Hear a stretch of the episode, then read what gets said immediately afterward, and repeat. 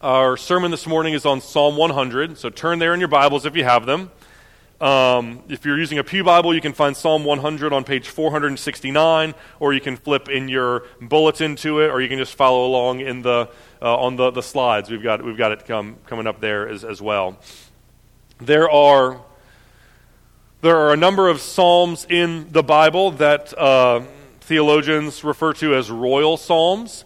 They're psalms that uh, that that kind of um, speak intentionally about Um, God as as king. They declare and express and exult in um, the, the royal kingship of God, right? God reigning from his throne, God reigning over his people. They celebrate the sovereignty and authority and power of God as the one true king. There's a there's a handful of psalms. Well, there, yeah, there's um, you know maybe a, a, a yeah a handful of psalms all throughout the Psalter, one to one fifty, but a bunch of them are consolidated between Psalms ninety-three and ninety-nine.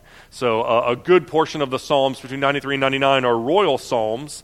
And so Psalm one hundred uh, seems to have been placed intentionally right on the uh, back end of those royal Psalms uh, because it it um, it's almost like the, uh, you know, so now what kind of thing, right? After you read, you know, uh, uh, you know, a handful of Psalms about, you know, Psalms ninety-three through ninety-nine say things like, the Lord reigns. God is a great king above all gods. God uh, is on his everlasting throne that has been established from old. God is a mighty king who loves justice, right? There's a lot of a lot of royal language in Psalms ninety-three to ninety-nine. And Psalm one hundred, uh, you know, is kind of the, okay, so now what? Given the reality that God is the sovereign king who reigns over his people, reigns over all things, uh, what are we to do in light of it? What's, what's, what's, you know, the application for our lives because of that? And that's Psalm one hundred. Uh, speaks about how we as the people of God are to respond in light of the kingship and sovereignty and royal authority of God. So ninety-three through ninety-five is the kingship of God. Psalm one hundred is kind of our response to the theological reality that God is our king. So I'm going to read through it. This is it, five verses. I'm going to read through it. And uh, and then we're going to pray and then take a few minutes to consider it uh, together. It says, make a joyful noise to the Lord, all the earth. Serve the Lord with gladness and come into his presence with singing. Know that the Lord, he is God. It is he who made us and we are his. We are his people and the sheep of his pasture. Enter his gates with thanksgiving, enter his courts with praise, give thanks to him and bless his name, for the Lord is good. His steadfast love endures forever, and his faithfulness to all generations. Let's pray together.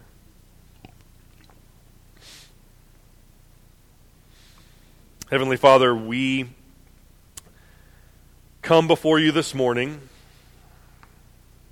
entering into your presence, gathering around your word, sitting under your word, remembering and celebrating that you are God and that you are our King. Lord, we pray that you would use these next few minutes to speak to us and to help us to grow. We pray that you would give us grace to listen and to hear and to respond. It's in Jesus' name that we pray. Amen.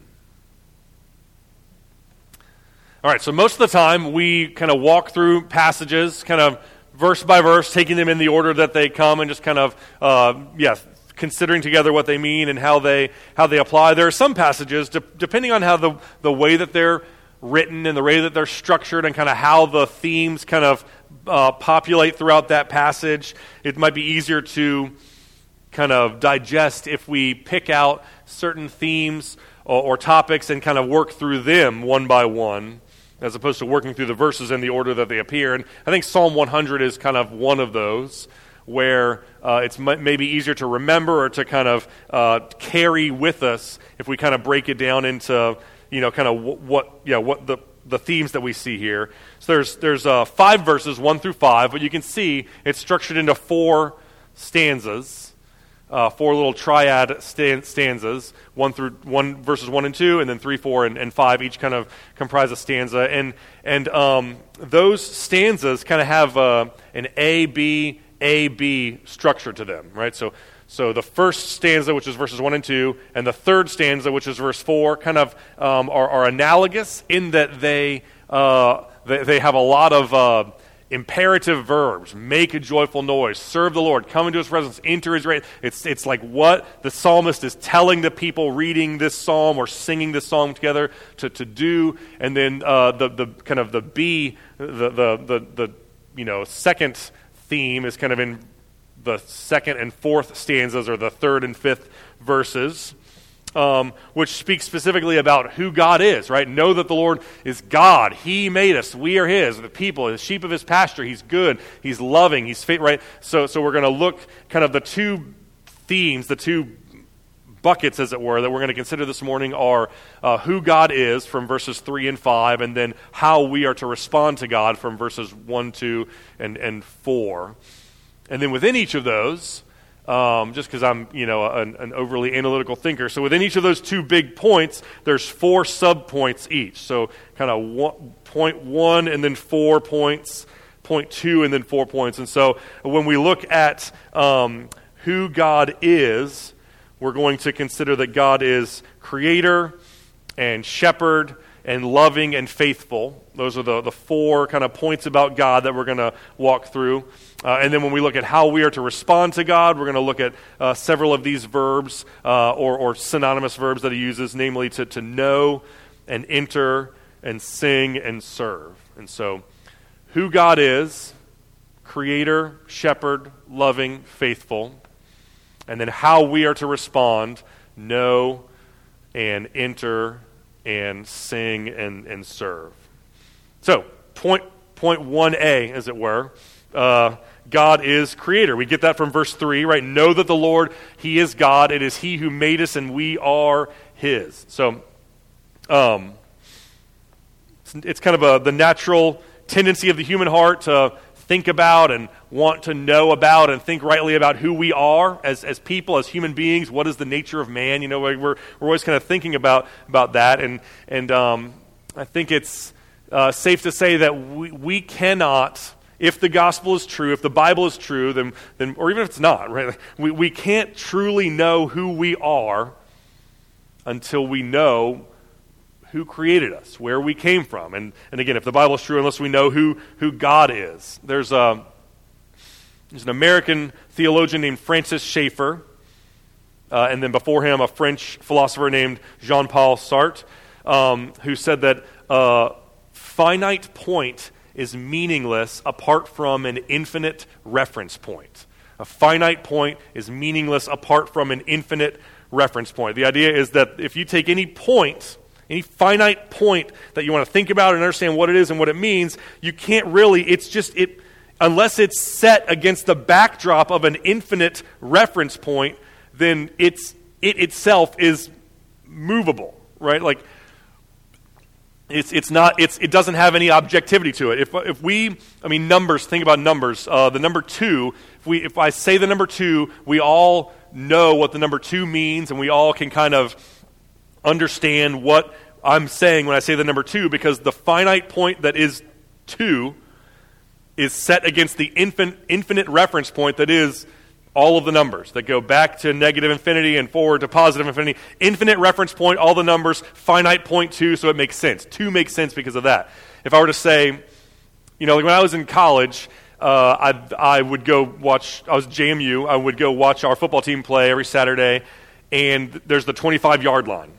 And so seemingly it was like static, and we know what the twenty-five-yard line is. We sit here, we watch it. But since I've left, they moved the stadium. They like renovated and moved. So the field, the actual football field itself moved. So the, the word twenty, the, the concept of twenty-five-yard, twenty-five-yard line-ness, whatever that is, right, is doesn't have any real meaning in and of itself, because the, the field, the reference point for the twenty-five-yard line is itself movable. And ch- so there's no, we don't have an objective meaning for what twenty-five-yard line means, because the reference point for twenty-five-yard line is the football field, which itself is not infinite and immovable and fixed. So the reference point is to be fixed in order for the finite point within it to have any to make any sense or to be able to understand what it is. That's so Schaeffer was taking that quote from Sartre and saying that's humanity and God, right? We we can't know who we are. We don't know who we are as human beings apart from some infinite, fixed, unchangeable, unchanging reference point for us. The finite creature is meaningless apart from the infinite creator. The only way that we can know who we are is against the backdrop of the infinite God who created us. And so because God created, I mean, we can see the implications worked out right in verse three. Because God created us, it is he who made us. The implication is that he owns us. We we are his. We belong to him, right? God possesses. He has ownership rights over hum, over everything that he's created, not the least of which is every person, every human being that he has created. We belong to God. He is he we are his. If you create something, if you if you go home this afternoon and write a song, that song is now yours. You own it. You wrote it. You, you know, it's it's yours. You can do whatever you want. No one can come into your home and take the song from you and go, you know, record it or play it in public and make money off of it. It's yours and you own it. The song can't look back at you and say, I want to go be played in this restaurant at this, t-. you know, it's like it's yours. You own it. You created it. You can do what you want with it. And one of the implications of God having created you is that you belong to God. You are his. He can do whatever he wants with you. He can ask anything of you that he wants to ask of you. He can call you to go anywhere that he wants you to go. You belong to him because he created you. I would even venture to say that much of the sin and rebellion against God that we see in the world today is, is born out of our forgetting that God is the one who made us and that therefore, we belong to him, right? If we if we confuse the distinction between the creator God and the creation, the creatures that we are, if we forget that God made us, then we start to assume that, I don't know, we made ourselves or n- no one made us and therefore no one owns us, right? Like, I mean, God doesn't say who I am. I am the one who says who I am. God doesn't tell me what I'm supposed to do. I'm the one who says that. God doesn't tell me how I'm supposed to live. I am the one who, who says that. And that kind of idea of self-determination or self-actualization or self, you know, Um, like fulfillment and kind of I, I self-expression is kind of the mantra of the, the world uh, today. And the only way that you'll arrive at that mantra, that I do what I want, go where I want, say what I want, I am who I say that I am, is if you forget that someone that's not you made you and they have ownership, rights, and authority over you. So the psalmist says, you didn't make yourself. God made you, and therefore God owns you. You belong to God. You are his. So point one A is God is our creator. But that in and of itself doesn't tell us a ton about um, the heart of God and the character of God, right? And the the, the love of God, fr- frankly, right? Like there are um, there are any number of, there are all kinds of creators, little c creators, who frankly aren't really that good, right? You know, like all the artists and, and you know, celebrities that like have this great career with all of, you know, art, artistic st- movies, music, whatever, and then we find out that they're a creep and that they're that they're bad and they exploited people and abused them, that kind of thing. So just because you're a creator doesn't mean that you're good. And the psalmist wants to say, A, God is our creator, and therefore he is sovereign over us. That's the first two lines in verse three. But but also, God is our shepherd. We are his people. We are the, the sheep of his pasture. And so, it's not just that God created us and that God has ownership rights over us, which he does. It's also that he's a good, kind God. Like, his being over us and having authority over us is actually good because he himself is good, like a shepherd is to a to his sheep. Shepherd has a flock of sheep that belong to him or that have been entrusted to him, and he leads them into green pastures where there's food for them to eat. He leads them beside still water so that they can drink and rest and, and be restored in their souls. He protects them from danger. He has a, a rod and a staff. When wolves or predators try to attack, the shepherd cuts them off and, and stands between the predator and the sheep and makes sure that nothing bad happens to them. Shepherds love their sheep. Shepherds sacrifice for their sheep. Shepherds lay Lay down their lives for their sheep. Shepherds lead and feed and care and protect and provide for their sheep. And the psalmist is saying that's what that's what God does. He's not just uh, the creator, God who has authority over you. He's also the shepherd who who loves you and takes care of you and is kind to you and and looks out for what's for what's in your best interest. So in verse three, we kind of see two attributes of God on display. The sovereignty of God, which is crucial. We see it over and over in Scripture. It's it's something that cannot be denied or ignored. And, but also the, the love and compassion and the goodness of God, which is also all throughout Scripture and cannot be denied or ignored. If God is, if God is sovereign but not good, then you have a tyrannical dictator crushes anyone and anything in his path and takes what he wants, even at everyone else's expense, and, and we would hate him. If God were good but not sovereign, then, you know, oh, he'd mean well, right? Like, that's uh, it's so uh, it's so cute, right? He would want to help us. He would want to save us. He would want to take care of us, but he wouldn't be able to do it because he wouldn't be strong enough and he would be of no value to us. But a God who is both sovereign and good, which is what the psalmist says that God is, is a powerful, mighty king who also loves and cares for his people and is willing to sacrifice for them. So one A, God is our creator. one B, God is our shepherd. one C, we see down in verse five, uh, God is loving, for the Lord is good. His steadfast love endures forever. I think it would be accurate to say that the most foundational truth that we could articulate about God is that God is loving. That the steadfast love of God endures forever. And, you know, all of the seminary students, when they hear that, are probably going to immediately, hands are going to shoot up because, you know, well, there are a bunch of other attributes about God that are also all true. God is just, and God is holy, and God is righteous, and all of that is absolutely true. Or, or you know, Haynes will shoot up, well, that's that's misleading or misguiding because the world has, has redefined what that means and has kind of changed the phrase that God is loving to where it, it really means that God, um, you know, is going to affirm and endorse anything and everything that I want to want to do. And so there's a, any number of caveats that we can kind of put in that in that sentence, and that's all true and, and good. But I still think the the principle still stands that the most foundational truth about God is that God is loving. First John four says that God literally is love. Love is not something that God does. Love is uh, what God is. God is love.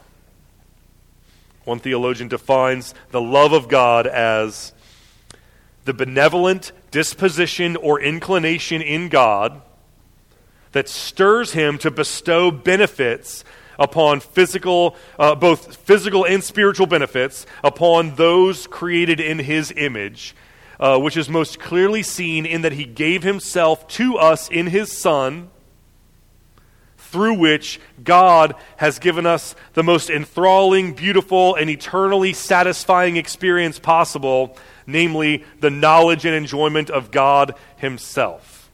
I'd read it again, but it will take a while. But um, you know, the, the, the main idea is that the love of God is the benevolent disposition, God's desire deep in his heart to treat his people better than they deserve to be treated, and the best thing that he can do for them is to is to let them experience and behold and and enjoy and sit in the presence of his very self, his very glory.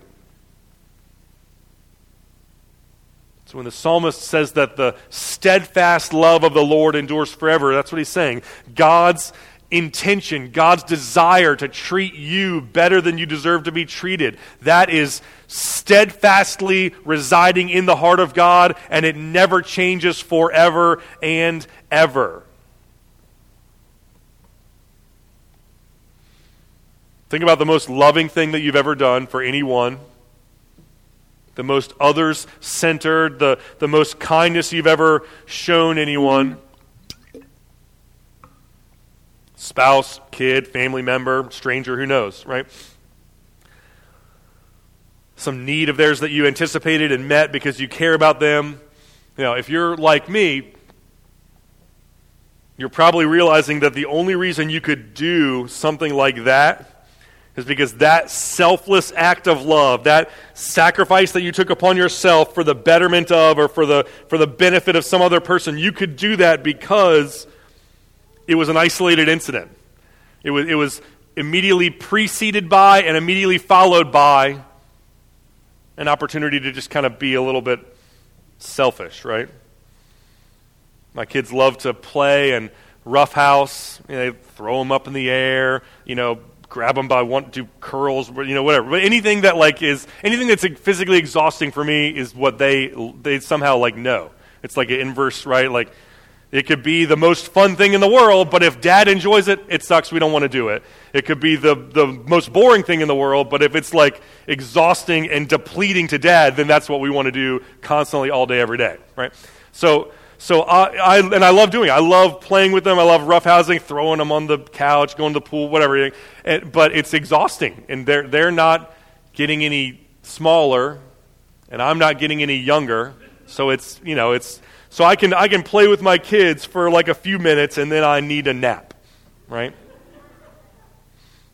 You can spend all afternoon serving your spouse, working on the house, laundry, dishes, cooking, whatever it is, right? You can do all of this like incredibly others-centered, loving things, and then you need to you need time to yourself, you need to relax, you need to kind of decompress,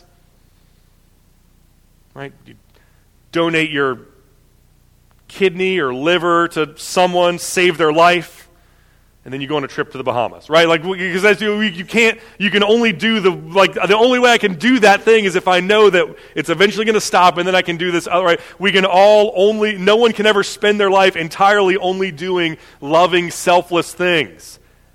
God does. God only ever does things that are loving, right? His love is not wavering. It is steadfast. It doesn't last only for a moment or for a season. It endures forever and ever and ever. Which then kind of, you know, leads to the next one, which is really an extension of the, the third one anyway, which is that God is not only loving, but that he is faithful. His faithfulness extends to all generations.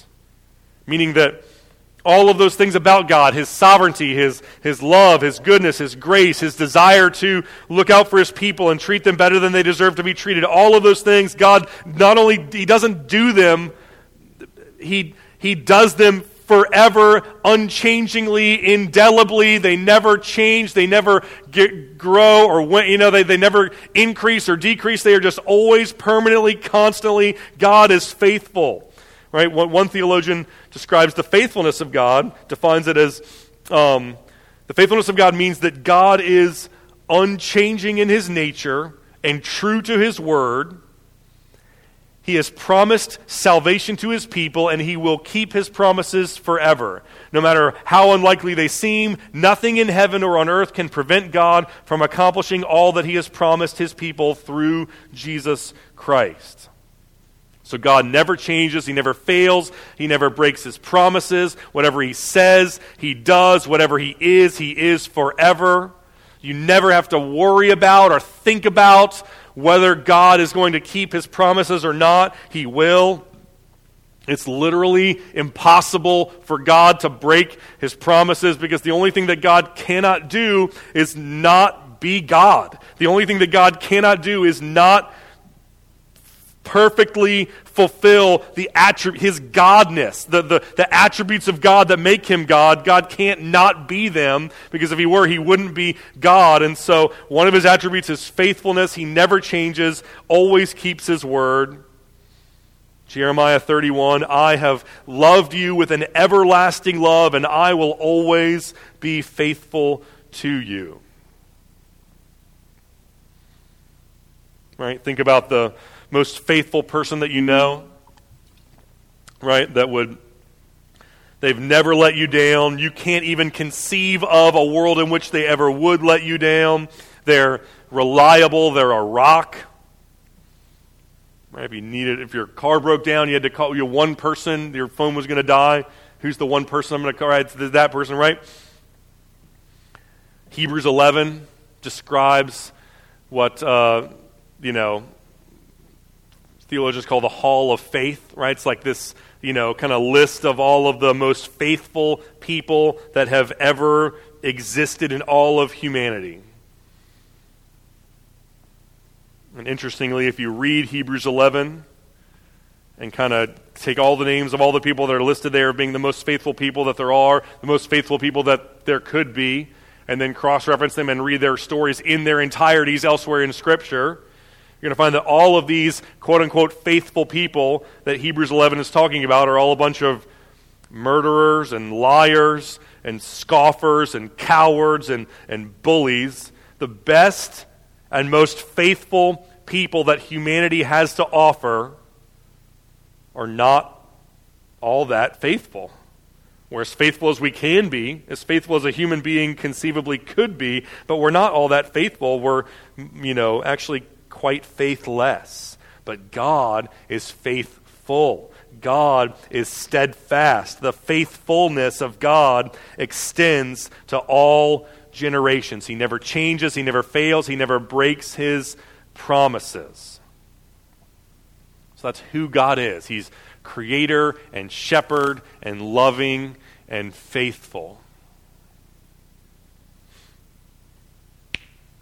Now we'll look at uh, a couple more points about, or four more points about how God is calling us to uh, respond to him. God wants us to know and to enter, and to sing, and to uh, serve. And so the first one, to, to know, pull that from verse three, right? Know that the Lord is uh, God. Know that it is he who made us, that we are his. Know that we are his people and the sheep of his pasture. So the application is, as a Christian, one of the most important things that you can do in response to who God is and what God has done for you is not really anything. It's not really to do anything at all. It's to know. It's to see. It's to observe. It's to look at and acknowledge and and and understand something that someone else has done for you. It's to savor and enjoy. The first step of Christian obedience and Christian faithfulness and Christian discipleship is just to know, to know true things about God, to believe true things about God, to believe that God is good and sovereign and has authority over your life, and that he is a good shepherd who loves you and cares for you and takes care of you. The first thing that we need to do is believe. Right? We we, uh, we love a quick fix, right? You know, how to make your first million in these six easy steps, or four quick points to a better marriage, or right, like we, we to tell me what to do so that I can just go ahead and knock it out and do it and check it out, check it off my my to-do list. And the psalmist is saying it doesn't work like that with God. You have to slow. The first thing that you need to do is really not anything to do. It's something to know and see and believe. And in fact, everything that from your Christ, everything in your Christian life from that point forward is all born out of something that you know and see and believe. If you do all of the things that you're supposed to do as a Christian, right? If you practice the spiritual disciplines and and you know you're you're go to church and you love your neighbor and do all of these things just fastidiously and as carefully as you can, if you do all the right things, but it's not flowing out of, it's not born out of knowing the right things, then it's of no value at all. Romans fourteen says that whatever does not proceed from faith is sin.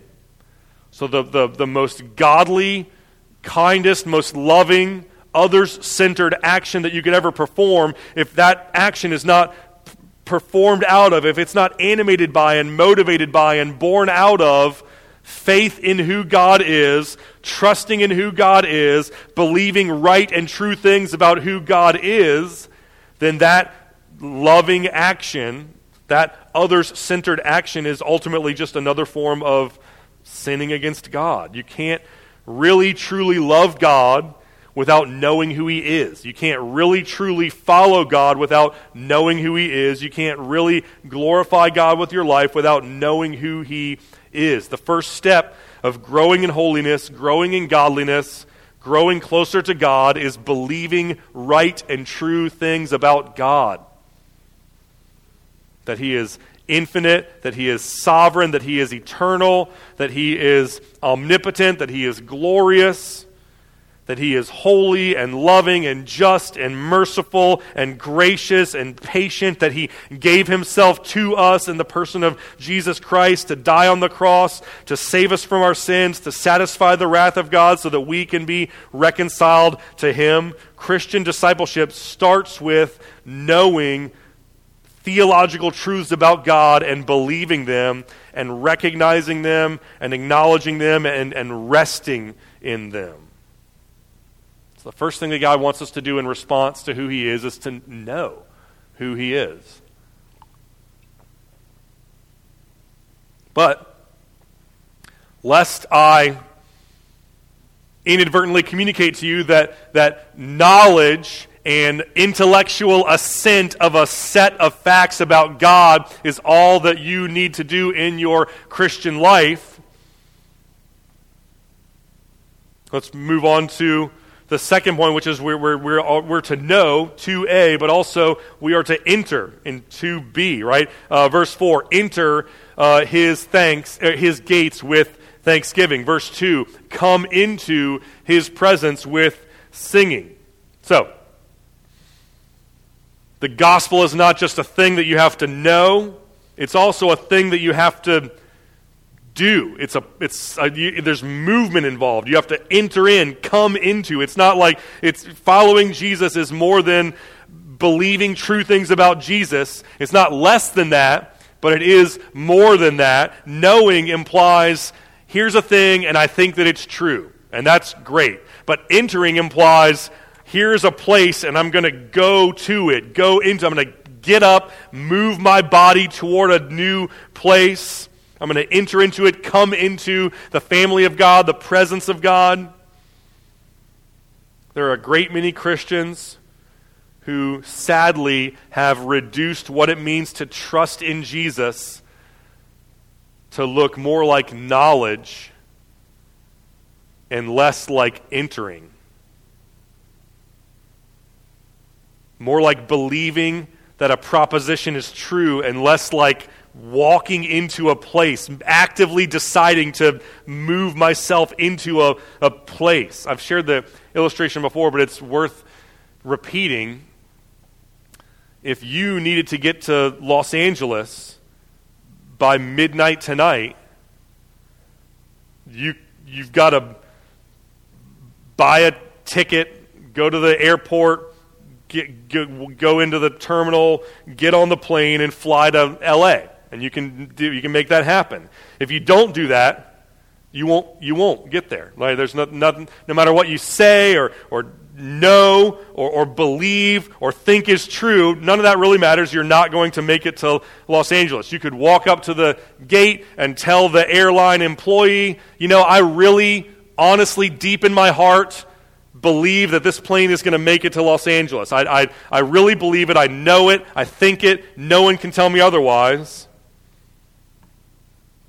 You could be the president of the airline and be in charge of where all of the planes in the fleet are going at any given moment and which ones go where. You could be an aeronautical engineer who wrote a dissertation on Bernoulli's principle and how airplanes like this one achieve lift and how they, right? But if you're if you don't buy a ticket, walk down that thing, the little runway thing, and get on the plane, you're not going to make it to Los Angeles. It doesn't matter what you know. It matters that you have to enter. You have to get in. You have to make a decision, do a thing, right? Go get on the plane. That's the way it is with Jesus. You, it doesn't matter what you know about Jesus, what you believe about Jesus. It matters whether or not you enter. Come inside, hide in the, the person and work of Jesus by trusting him, by repenting and trusting in him. In fact, the word believe might not even be the the, the most helpful terminology uh, compared to a word like trust, which seems to imply it's a thing that you do. It's it's a right. It's not a. It's not acknowledging that a thing is true. It's it's acknowledging that a thing is true and then like a- acting on it and leaning on it and believing that it's true, such that I put my weight on it and trust that it is going to hold me up and and save me. There's a difference between acknowledging or knowing and trusting or, or entering. And and both are, are necessary. Knowing means that we believe things about Jesus in our heads. We give intellectual assent to it, which is necessary. But entering means that we decide to personally embrace Jesus and lean on him and hold fast to him. And that is necessary as well. So, so two A is that we are to know. Uh, point two B is that we are to enter. Point two C is that we are to sing. See that in verse one, make a joyful noise to the Lord, all the earth. We see it in verse two, come into his presence with singing. We see it in verse four, enter his gates with thanksgiving and his courts with praise, and give thanks to him and bless his his name, right? So so to know is a matter of the head, the intellect, the brain, right? It's some, it's it's facts that you know and believe. And to enter uh, is uh, act of the will. It's a decision that I make. It's something that I volitionally decide to do. Singing is a matter of the heart, the emotions. I'm not just going to believe that God is who he says he is. I'm not just going to trust him to save me like he says that I can do, but I'm also going to love it and cherish it and, and like really genuinely enjoy it deep in my, more than I love my spouse, more than I love ice cream. I'm going to love that God has saved me through Christ. And so the psalmist is saying part of what it means to follow God, to follow Jesus, is that you not only know about him and not only trust him, but that you love him. All right? And then that love for God is going to overflow, burst out into worshiping and singing and praising and making a joyful noise to the Lord. I would submit to you that there are far too many Christians who are content to simply know and acknowledge and believe and even trust in God, and then to effectively be utterly indifferent to who God is in their hearts.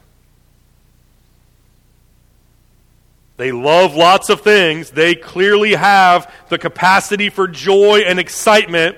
They get excited about a new car. They get excited about a new phone. They they jump up and down when their favorite sports team scores, right? They go to a concert and they sing with gusto along with their favorite musician. They have the capacity for joy and elation, but their understanding of the Christian life is know that Jesus is God, believe that Jesus died for my sins, and that's it.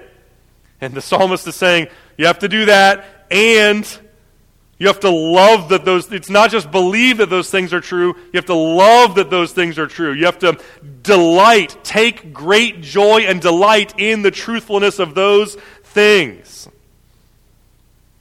Right? So that when there's a, just like a response when your team scores a touchdown or when you win a raffle or when you're daughter gets married, or you're right. What, like there should be an emotional response that, that is elicited by the good news of the gospel that Jesus has given his life as a sacrifice to save you from your sins. It's not just something that we believe dispassionately and academically. It's something that we love and cherish and rejoice in and exult in and treasure. That's why we gather together to hear it. I'm not telling you anything any Sunday that you haven't already heard before. I don't know if you've caught on to that yet. I got, I'm a fastball pitcher, and that's the one pitch I have. Throw it until I get Tommy John surgery and retire. I'm not, you know, I all, I say the same thing every week on purpose, and if I ever don't, then that then I'm, you know, that would be my mistake, right? So so we gather together to hear the same good news with the with the intention that it will then catapult, it will compel us to love God more, worship God more, love one another more. Right? The, the the the goal why we we gather together for the purpose of hearing the good news of the gospel so that it will excite us and it will animate us to love the gospel and love God more. It's not a it's not an, a dispassionate thing, it's a it's an emotionally charged thing on purpose. So two A, we are to know, two B, we are to enter. two C, we are to sing. And then finally, two D, we are to serve. Right? Verse two, uh, serve the Lord with gladness and come into his presence with, with singing. So the Christian life is not merely one where we know true things about God. It's not merely one where we decide to trust in and follow Jesus. It's not merely one where we love who God is in our hearts emotionally, but it's also one where we then act and do and live, right? What we walk this life of costly discipleship and obedience to God, because that's what he is calling us to, to do. One of the most effective ways that you can tell whether you or someone around you loves the Lord is not by listening to what they say, it's by looking at what they do, whether they're serving the Lord or not. Anyone can say, I believe in God. Anyone can self-identify as a, a Christian. Anyone can say, I believe, I have entered, I love God, I am excited with joy at the good news of the gospel. But one key piece of evidence that lends credibility and speaks to the fact that they really actually do believe and love God is whether they are obeying and serving God. If there's someone who says, I believe in God, I love God, I, I believe that Jesus died on the cross to save me from my sins, but that same person does not uh, practice the spiritual disciplines, they don't uh, read their Bible, they don't spend time in prayer, they're not a part of a local church, they're not practicing self-control, they're not faithful to their spouse, they don't care about the law of God or obeying God in any meaningful way. If you were to see someone like that, I mean, I'm not God, and so I cannot see what's really in their heart, and I can't say for sure if they're a Christian or not. Only God can say that, but I can say that based on the outward evidence, it does not point clearly to the conclusion that they are a Christian, because what you believe and what you, what you really believe and what you really love is going to manifest itself in what you do. Jesus says, out of the abundance of the heart is what the mouth speaks. So what you say and what you do comes out of, inevitably, it's a reflection of what you really believe and what you really think and what you really feel. So if you want to know what you really believe or what you really think or what you really feel or what someone else really believes and thinks and feels, then look at what they say, look at what they do, look at how they live their life. Look at whether they're obeying God or not, look at whether they're serving God or not, look at whether they're loving their neighbor or not, look at whether they're practicing the spiritual disciplines or not, look at whether they're a part of a church or, or not. The answers to those questions are going to go a long way in helping to determine whether you really are a Christian. You cannot have two masters. You can only have one. Choose this day which master you're going to serve, right? If the Lord is God, then serve him. If Baal is God, then serve him. If money is God, then serve money. If Uh, you know, status and security, pleasure, if those things are God, then serve them. If your self is God, then serve yourself. But do it with open eyes, knowing that who I serve is the one that I'm really worshiping. It's the one that I really believe in and love and am trusting more than anything else. Don't delude yourself into thinking that you believe in God and trust in God and worship God if you are really serving someone else or something else more than, than God. Who you serve is an indicator of who you love and who you are trusting in and who you are believing in.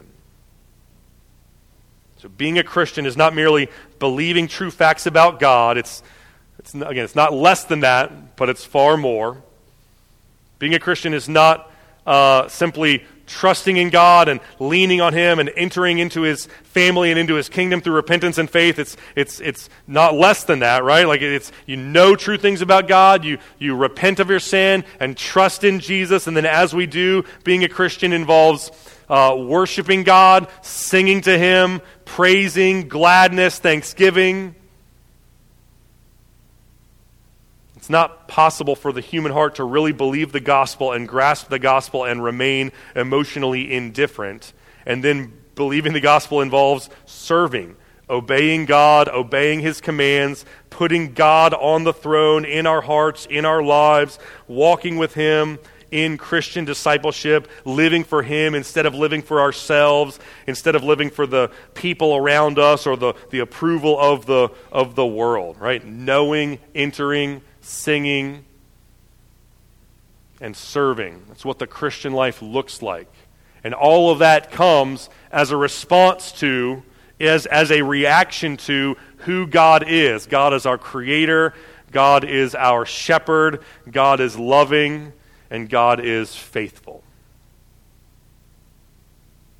Let's pray together.